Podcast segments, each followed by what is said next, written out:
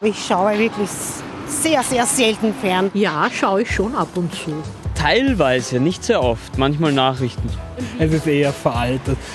Also im Vergleich zu YouTube oder On Demand. Aber wie soll ich sagen, ich komme halt heim und schaue halt was an, was auf Knopfdruck da ist. Es streamt jeder nur mehr und ich genauso.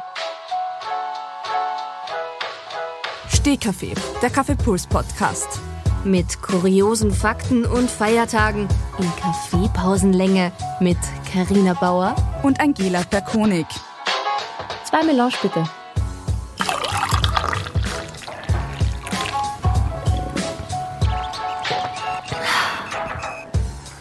Heute, am 21.11., ist der Welttag des Fernsehens. Hintergrund des Tages ist die Frage, wie Fernsehen gesellschaftsrelevante Themen wie zum Beispiel Frieden und Wirtschaft fördern kann. Und heute mit Angela und mir am Tisch sitzt Jakob Glanzner. Hallo. Hallo Jakob. Sag einmal ganz kurz für alle, die es nicht wissen, wer du bist. Ich bin der Jakob. Ich bin ähm, hauptsächlich Moderator und Reporter bei Kaffee Puls. Perfekt, bin auch beim ja. Radio, auch bei Krone Hit. Ja. Und freue mich, dass ich heute bei euch zu Gast bin. Überall tätig, aber heute sprechen wir ja nur über Fernsehen. Genau, weil eben du stehst vor der Kamera, Karina, du stehst hinter der Kamera und ich bin dann sozusagen die dritte Person, die das eigentlich konsumiert. Wegen dir machen wir das alles. Ja, ja, genau. Du bist schuld. genau. ähm, aber da führt es mich dann zu meiner ersten Frage, Jakob, äh, was war denn dein lustigster Moment vor der Kamera? Ah, gut, gut. Das ist urschwierig. Also das Optimale wäre ja, dass ich in jeder Sendung sage, das war die lustigste Sendung, das war die beste Unterhaltung, das war die beste Leistung. Ähm, ja, bin ein kleiner Ehrgeizler, was sowas angeht, aber für mein Publikum, für dich, Angela, ist mir nichts zu schade. Hey, ich schau auch. Also für euch. Äh, na, aber wenn ich jetzt so ein Highlight rauspick, also eines der vielen Highlights war zum Beispiel, wie ich für Café Puls eine Reporterreise gemacht habe, Obre Adria und dort eigentlich privat meine Ukulele mitgehabt habe. Dann waren wir aber auch in Bologna, in der Stadt, wo Wanda schon diesen Song drüber geschrieben haben. Und dann waren wir um sechs in der Früh bei der Live-Schalte halt vor diesem einen Feinkostladen, der Ciccarelli heißt, wo es halt heißt, Tante Ciccarelli hat in Bologna... Okay, also, ihr könnt ihr könnt's gut schnipsen, das merkt man. Ich kann nicht so gut singen, aber ich habe es mir trotzdem nicht nehmen lassen, da halt dann mich selbst zu blamieren und habe halt mit Ukulele dann live vor ganz Österreich vor Ciccarelli über Tante Ciccarelli und Bologna gesungen. War ein, ich habe es gesehen, war ein lustiger Moment auf jeden Fall. Ich muss mir den auf jeden Fall nachanschauen. Das Ja. klingt, es klingt ziemlich Wir lustig. werden es auf ich jeden hoffe, Fall auch einbauen. Du bist die Online-Redakteurin. Ich werde werd das ja, nachschauen, okay. ja. Nein, nein, sonst werde ich ihn eigenhändig online stellen, verspreche Das ist eine super Idee. Tante Ciccarelli hat in Bologna Amore gehabt. Bologna, meine Stadt. Wir auch schon zur nächsten Frage eigentlich. Wieso bist du Moderator überhaupt geworden? Also Fernsehmoderator, das ist eigentlich passiert. Mir war immer schon klar, ich habe immer schon äh, so Jugendtheater gespielt, ich habe Bands gehabt, ich wollte halt irgendwie Leute unterhalten, ich wollte halt auf die Bühne, habe aber nie gedacht, dass ich daraus mal einen Beruf machen kann. Also ich habe gedacht, das ist ein Hobby und im, in meinen äh, Kinderzimmerträumen war es vielleicht, dass ich mal mit der Band irgendwie den Durchbruch schaffe, aber ich bin einfach ein zu schlechter Musiker dafür, zu wenig geübt. Du hast die Ukulele jetzt gehabt im Moment. Ja, Ja. und deine Fernsehauftritte als Musiker ja dann eigentlich auch. So leicht. Ja, ja, also echte Musiker schlagen die Hände über den Kopf zusammen, aber ja. Ähm, genau, also ich wollte immer schon auf die Bühne, ich wollte immer schon was vor Leuten machen. Ähm, und dann haben wir gedacht, ursprünglich quasi Radio, weil das wäre so die Kombination aus Unterhaltung und, und Musik und trotzdem jetzt nicht wie beim, beim Schauspieler, weil Freunde von mir sind in die Schauspielschule gegangen, aber die haben dann halt eine ganze Saison lang immer denselben Text quasi gehabt haben gedacht, das ist nichts für mich, das kann ich so nicht gut. Ähm, ich bewerbe mich mal beim Radio als Praktikant. Da haben wir gedacht, ich setze alles auf eine Karte, weil ich mich total angeschissen habe, ob, ob die mich überhaupt nehmen, ob ich nicht dann meine eine Chance irgendwie vertue. Aber ich bin zum Glück genommen worden und sofort angefixt und haben mir gedacht, ja, das, das ist es und äh, muss genau das machen. Und dann bin ich eigentlich, nachdem ich ein paar Jahre nur Radio gemacht habe, ähm, zu Fernsehcastings eingeladen worden, ohne dass ich mich dafür beworben hätte. Ähm, das erste Casting ist eh nichts worden, das zweite Casting habe ich gedacht, ja, jetzt wird sicher wieder nichts. Aber ich gehe mal hin, schadet ja nicht, das ist eine Erfahrung. Ähm, ist dann auch wieder nichts geworden. Beim dritten Casting haben sie mich dann genommen. Ein Angebot gemacht, das ich nicht ablehnen konnte. Und ich bin, froh, ich bin saufroh drüber. Ja. Nein, es, hat dann, es war dann, es ist nie so der eine Weg, also es geht nicht so geradlinig, wie es sich jetzt gerade anhört, sondern es sind immer Ups und Downs und Umwege und so, aber jeder dieser Umwege, jeder, dieses, jeder dieser Downs hat sich ausgezahlt, weil das dann einen Schwung holen fürs nächste ab.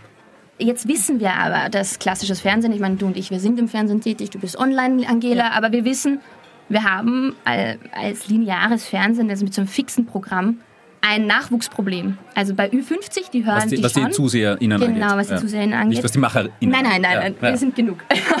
Beziehungsweise viele. Genug, ja. Genug sind wir es gibt Junge, ja. Viele Interessierte, würde ich sagen.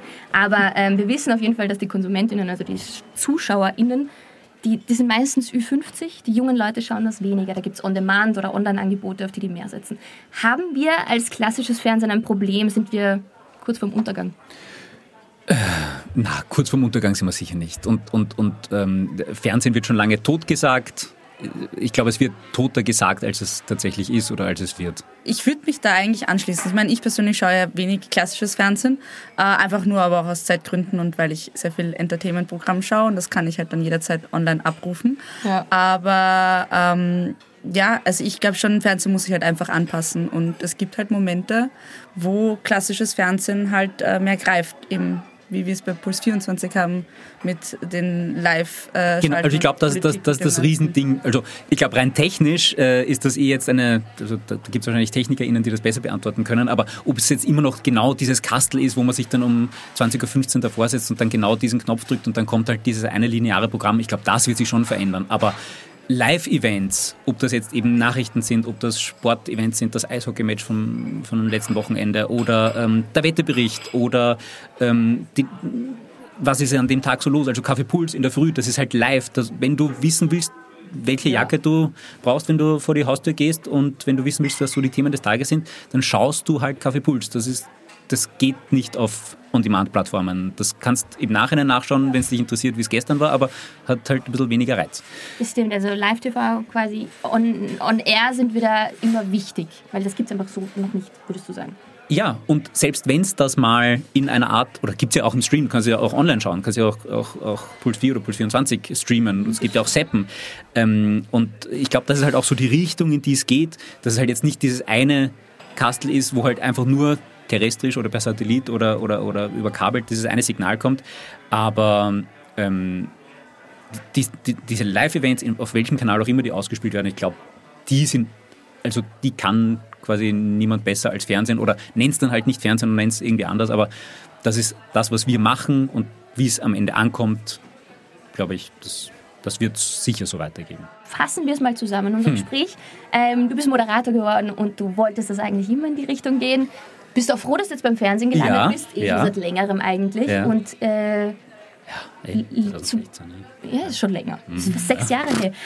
Zeit vergeht. Ich komme immer noch so als Rookie vor, aber ja, stimmt. Ja, bist schon lange dabei. Und ähm, Ja. Fazit? Fazit, klassisches Fernsehen stirbt vielleicht jetzt nicht so aus, wie wir es denken. Vielleicht es adaptiert sich nur, es entwickelt sich weiter. Genau.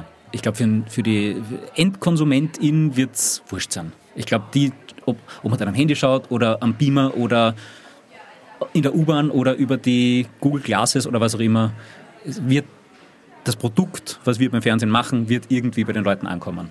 Ich glaube, Fernsehen wird auch ein bisschen technologischer dann am Ende des Tages, weil ähm, Technologie ver verändert sich. Vielleicht sind wir dann irgendwann mal in 3D zu sehen oder, keine Ahnung, Geruchsfernsehen. Hologramm. Äh, das Geruchsfernsehen, ah, das Ja, wünscht sich keiner. Na, oh. Aber dann werden wir so richtig cool, glaube ich. Ja. Also, Nein, ich glaube richtig, ich glaube der nächste Step wäre, wenn es wirklich, wirklich interaktiv wird. In, in Ansätzen gibt es das ja mit, mit, mit Com Community und oder Gamification, also wie ein Spiel Genau. aufgebaut. Dass du aber aber wenn es richtig, richtig interaktiv wird, ähm, ich glaube, das wäre so der nächste Step. Das ist, jetzt, das ist jetzt noch der große Vorteil von Live-Veranstaltungen im Theater oder so, Mhm.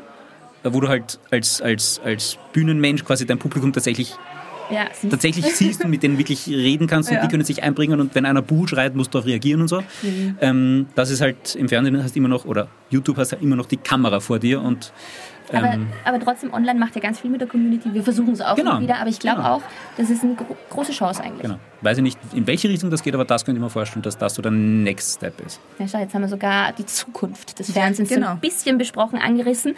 Ja, und das war's. Das war's dann eigentlich wieder äh, von uns für heute. Jetzt weiß ich, warum das Stehkaffee heißt. Das ist so schnell wieder vorbei. Da geht Genau. ein Kaffee im Stehen aus. Und Genau. Ratzfatz.